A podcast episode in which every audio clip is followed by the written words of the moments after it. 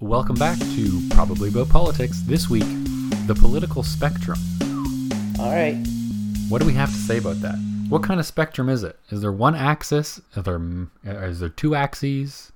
Are there actually 15 axes? Is there an axis for every single position you can take? How do we talk about that? How do we give that a number? Should we? And how do we say? Do we give it a number? How do we? How do we call a political party left or right? What do those things mean, really? Uh, yeah. I mean, it's something to to contemplate. I mean, it's it's a very. I think it's a bit of a maybe the wrong word, but outdated way of looking at it at this point. Uh, but yeah, left wing. We're talking typically like big government is the sort of traditional perspective on it, big government, and then right wing is, you know, individual rights, civil liberty, like free market focused and Yeah. And I think both of those things are looking to get the same thing yeah. at the end. and people generally say, I want people to be able to do whatever they want and be happy Yes. doing it. And the people that you described on the right would say, okay, well, then don't have the government tell me what to do because I want to Yeah. be my own person. And people on the left would say, well, I need the government to help these people because if the government doesn't help them, then they can't do what they want and be happy. It, it is. It is like just. It's a fundamentally a disagreement on like how society can best manage itself. Yeah. So, in a word, politics. Yeah. and the idea and from from saying those things obviously there's different ways of looking at it and politics is a very mm-hmm. complex subject and there's a difference between outcomes and mm-hmm. means of achieving those outcomes and who should pay for those Yeah. outcomes and whether or not you should be compelled to do so and who should compel you. And that's what that's what we're talking about today.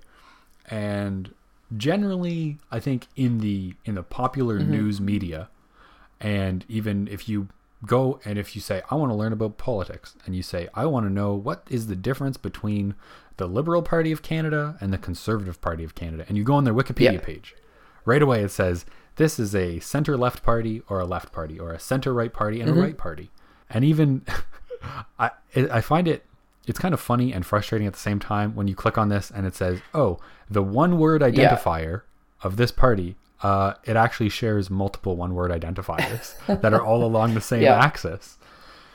Which really just shows the inefficacy of using these terms to try to describe these things. I think um so I was like kind of doing reading for this and I think like an easy way to like point out how in some ways how like ineffective this idea of like left right is is like the term like originates from how parties were sitting at after the French revolution like uh, during the French revolution like to the left were the party Yeah. of movement the parties who wanted the most change and then progressively heading towards the right were the parties of order who were the most opposed so it's like okay, so that worked for this situ- just like this particular situation of how people were sitting. Uh, now, like completely dictates how we sit. and even then there Yeah, was a it was- spectrum right Yes. And i think it's it's easy you can have a spectrum like this when you have when you have one issue that you're trying to differentiate people on and specifically then it was do you want a monarchy or not Yeah. or do you support uh, the monarchy or do you Mm-hmm. want something new and i think if we could have i think this would be cool okay. as a tangent Sure. to have a you know how like at the european union they have the left right spectrum still of people sitting Yeah. And how, how they Mm-hmm. all come together uh if there was like um if there were seats on like the first floor second floor 3rd Mm-hmm. floor as well so they all had to sit in their like political compass type way and like where they had to choose Yeah. their seat but it was like on a giant wall Yeah. at the same time so Just, they like, didn't just sit in one Huge sparse plane. chunks where people like aren't really willing to put themselves to sit because it doesn't say anything good. Yeah. So I think if we just explain what the left right spectrum really is, generally people are talking about economic policy more Yeah. or less. And sort of if you think about a left wing party, you think of big government, mm-hmm. social programs, equity or equality of mm-hmm. outcome more or less, and trying to get these things done. It's taking from the rich and giving to the poor to make the poor rise up. Yeah. Sure. Yeah. and maybe that's maybe that's putting our own spin on it but and then uh, on the right is generally people saying that they want smaller government uh, fewer social programs and stuff because that allows people to be more free in what they want to do and they would prefer a market solution to these types of things so it the left to right spectrum is kind of combining social and economic policy kind of in a in a messy way yeah. into one Um, yeah, no, I think in a way that ends up being quite confusing for for the average uh, voter, Yeah. and ends up you end up grouping a lot of people together. I mean, and like I think an an easy one, like if you think about like the Green Party of Canada, like the Green Party of a lot of of places, you associate that with being very left, but a lot of their economic policy is center right, but their social policies or their the environmental uh, regulation beliefs that they hold, like kind of skew where you think they actually are, uh, which I think make, can make it really hard to Yeah. understand who you're voting for and what you're voting for. Yeah, and potentially this left right idea is I mean it's big Oh, yeah. all over the world. It's used. But it is kind of a holdover from where a lot of the world now doesn't necessarily fall into these two Yeah. party systems. And has uh, we, we've talked about already this summer the difference between having uh, proportional representation systems and how you can then have mo- more smaller parties that fit better with your views.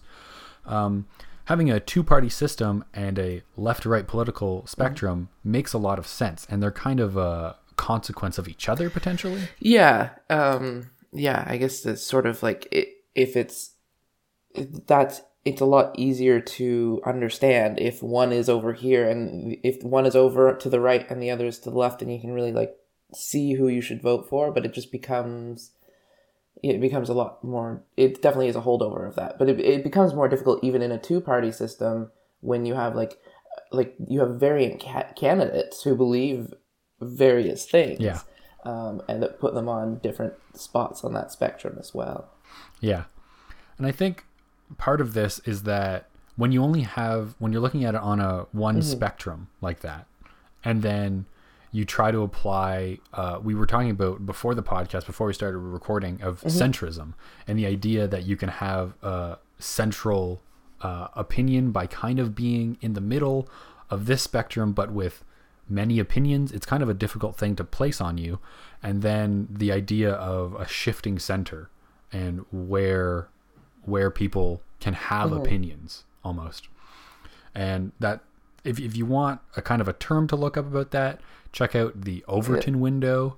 That'll uh, tell you about uh, how kind of the public discourse revolves around what the central idea is and what the policy is, and how on a on on a single spectrum it's easy to kind of Yeah. see that, but then trying to push other push other ideas onto that axis to fit within that window is kind of a confusing thing.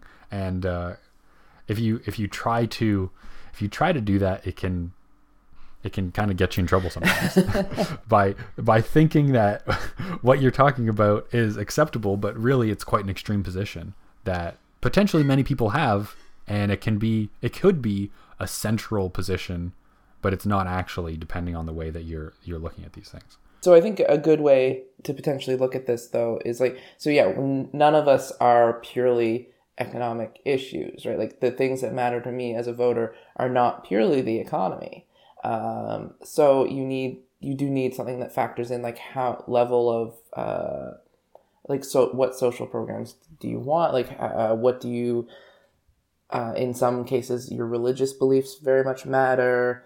Um, I mean it you want you need to be able to account for like level of government control too. Uh, do you believe that it should really be all hands off or very hands on, uh, very controlling top down government? Uh, do you believe? What do you think about class divide? Like these are all factors in uh, candidates, um, and I think yeah, when you put it on an economic uh, spectrum, uh, you end up you can very easily end up grouping uh, just for sort of a, uh, a dramatic comparison, you can you could end up grouping Hitler and Stalin very closely together, but they differed very dramatically on a lot of things. Um, that that mm-hmm. it's useful and to think about. And I guess we we sort of in high school we had to do this thing called a political compass, uh, which I think we should maybe maybe we'll link in our uh, our little bio of this podcast. But it's a very useful way of seeing kind of where where people fall on a scale of the way they do it anyways the way people fall on a scale from communism to neoliberalism and then uh, fascism to anarchism um, and uh, it's just like a useful way of seeing how you position yourself as well how other leaders and the way that things cross over a lot yeah, and even talking about the political compass, it's labeled as different things in different places, which makes the words mm-hmm. that are used very confusing. Like you say, from fascism to anarchism, and sometimes it's labeled from authoritarianism to mm-hmm. libertarianism, though when you use the word libertarianism, it's associated with many other particular economic beliefs as well, right? From the Libertarian Party. Uh, and sometimes you say, you said from neoliberalism to communism, and sometimes that's just called economic left mm-hmm. right, depending on how the actual the picture of the compass is uh, mm-hmm. labeled.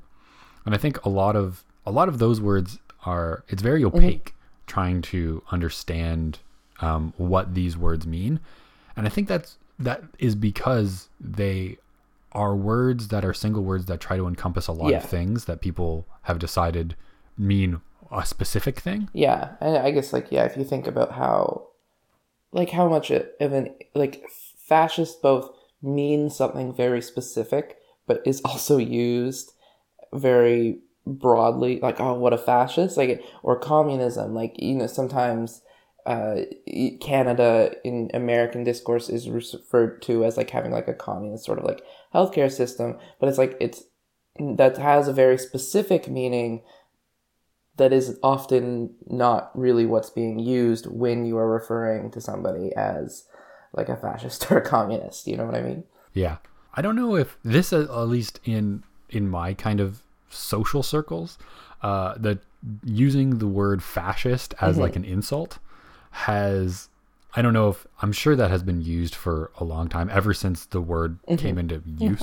uh, I'm sure people have been called fascists as as an insult, kind of the the it seems to have gone hand in hand with kind of the rise of the right uh, in Europe and North America over the last uh, like 2016 2017 mm-hmm. sort of thing and it seems like all over the place on the internet now you see people just being calling people fascists yeah. and not really having anything to do with politics now it's just like a slur yeah which I'm not I'm not saying that being a fascist is a good thing. No. All I'm saying is that it's interesting to use to see these like very specific political terms come into the kind of public popular discourse about uh, whether or not you just like somebody or not. Yeah, because look, there are fascist parties and who are like that's legitimately politically how they view like, and there have been fascists who are like, yes, I am. This is what I believe. It's it's it is a yeah. political perspective. That that yeah, then then it's hard. It, it does get harder. It get, if it becomes a sort of a slur or something, then you can, it gets harder to say, oh no, like legitimately, this is what this person believes. This is the the spectrum of things that you are electing them based on or not electing them as might be the case in some fascist situations. Yeah, and it can be thought of as quite an extreme political position still. And I think when you think of fascism, a lot of people would say, would associate that with the right as well. Mm-hmm. Kind of authoritarianism is kind of thought of popularly as something that has to do uh, with the right side of the spectrum. And then that kind of that kind of leads to how when you boil it down to a single political mm-hmm. spectrum, uh, left mm-hmm. right, extremism is kind of generally strongly associated with the right. Yeah. Despite uh, if you go back to like the political compass idea, if you use two axes, and there are many axes that can be used, and uh, compasses, so to speak, that have that incorporate multiple axes, and it's just kind of hard to represent them on a screen or on a paper, uh, so they're not really talked about that much. Uh, but even if you just go to a two-dimensional uh, political compass, then you see that a lot of uh, fascist uh, dictators that people associate with the right, potentially because of the red blue state uh, idea from the states as well, and the red of communism, uh, and the fascist uh, dictatorships of uh, Mao and Stalin are associated very strongly, sort of, with the right by some people, despite them being uh, communists. and like Stalin is a left wing dictator. And there are a lot, yeah, like you said, there are a lot. Mao also was like it's if you look at it on a spectrum of economics, they are on the left, but that doesn't account. There's no way that can account fully for everything that those leaders did or believed was the right way to govern their people. But on, on the note of red, I do think it's interesting how closely like party colors, like the the fact that in Canada it's like the opposite. The Liberals, well, it's not exactly the opposite because the Liberals are definitely more of a center party, but the Conservatives are blue, which is also the Democrats. Yeah. When I when I was first learning about this, I, w- I found that the most confusing thing. How a lot of the uh, kind of like political primers on the internet uh, are based around an American viewpoint, and they're talking about red and blue colors, and then you go and you see red liberals and blue conservatives in Canada, Yeah. and how yeah that was a very confusing thing. Yeah, and and not and not not blaming the Americans necessarily, but like it's their system being the strong two party system that it is. I think is very strongly divided or strongly explained on a political spectrum of like of this economic belief. So like the Democrats are you know solidly more big government, more social programs, like present day Democrats, and then Republicans are solidly more you know less government libertarian. That's the perspective anyway. That's the way it's it's pitched. And um, i think that even in america we see that being a problem because it's not consistently true. And if that's the way that like like you i think you almost just end up like if you become so closely tied to a party you like believe that this it, this is the spectrum and this is this is where i fall and then it fails to recognize the ways that uh, each like individual Republican. There's huge factions within the Republican Party and the Democratic Party that believe very specific things, like some gun control, for example. Like there are Democrats who really strongly believe in gun control. There are Democrats who are like really moderate on it, and there are Democrats that are really like against all sort uh, any sort of gun control. And I, I think when and I think you see like you saw that certainly in the American election. I think you see that kind of translating into sort of the uh, Canadian spectrum. Like when we talked about how we talked about previously the influence that American politics has had uh, sort of on some of our views of how electoral systems should work. Um, just because they're so close and it's such Yeah. it's a strong relationship. I think talking about uh, the American system is has a lot to do with the Overton window that I mentioned earlier, in that uh, having like Hillary Clinton and Bernie Sanders as potential leaders of the same party is really kind of a confusing Yeah. thing. Uh, and having like the general like democratic policy in the United States is not general is not really like a left wing No, uh, policy. Like the Overton window in the United States is very conservative Sure, still. yeah. Like even like many many people who would consider themselves Democrats are still quite quite Mm-hmm. conservative. Uh, if you go on Political Compass and like they have a they have a great website of uh, li- of putting uh, candidates on the Political Compass. Mm-hmm. if it's kind of funny to look at the American uh, Political Compass and see how everybody is just kind of clustered in the middle Mm-hmm. top right. even even uh, parties or even politicians that identify with the left. Uh, and I think seeing the uh, expansion o- of the Overton window in the 2016 American presidential election, which is the I guess this we're talking about it now, uh, is was really interesting to see Bernie Sanders have these like quite m- quite more uh, left ideas actually get Yeah. airtime on the same stage as uh, like obviously major political leaders like Hillary Clinton, uh, and and then see just the the explosion of what is considered uh, moderate or okay to say on the right with uh, Yeah. Donald Trump I- is was really yeah i do i think um it is it's interesting also like when you think about that window. So like uh, the, we're talking about this window and like so bernie sanders like was was opening open the window a little further to the left but then you know now like that window has really shifted back over even further right so that there's like just a, a Yeah. huge theoretically given how the democratic primary went um, i'm sure we're all familiar there's a huge chunk of people who now just don't fit into the window and um, i think that is also a bit of a, a bit of a problem with the spectrum as it is like this idea of left to right because there's just like this huge chunk of people who cannot find a space uh, like their their space on the spectrum of what is now acceptable within American politics in order to quote unquote win an election uh, has really moved off of off of them I would say. Yeah, and I think if you really want to get into the nitty gritty of this, uh, and trying to take very high dimensional data, which is a person with varied political opinions, there's there's kind of this idea of syncretic politics as well that you could look up. That's S Y N C R E T I C politics, uh, and the idea of being a moderate but having kind of extreme views on of the left and the right, kind of putting putting together and kind of averaging out, and looking up maybe some some things that have to do with uh, multidimensional cluster analysis is a term that you could Google to try to see how uh, you can take a point of data that has a lot of information on it that has that you can't really represent nicely on a two-dimensional screen and how you can relate those points to each other in a high dimensional space that is like political thought.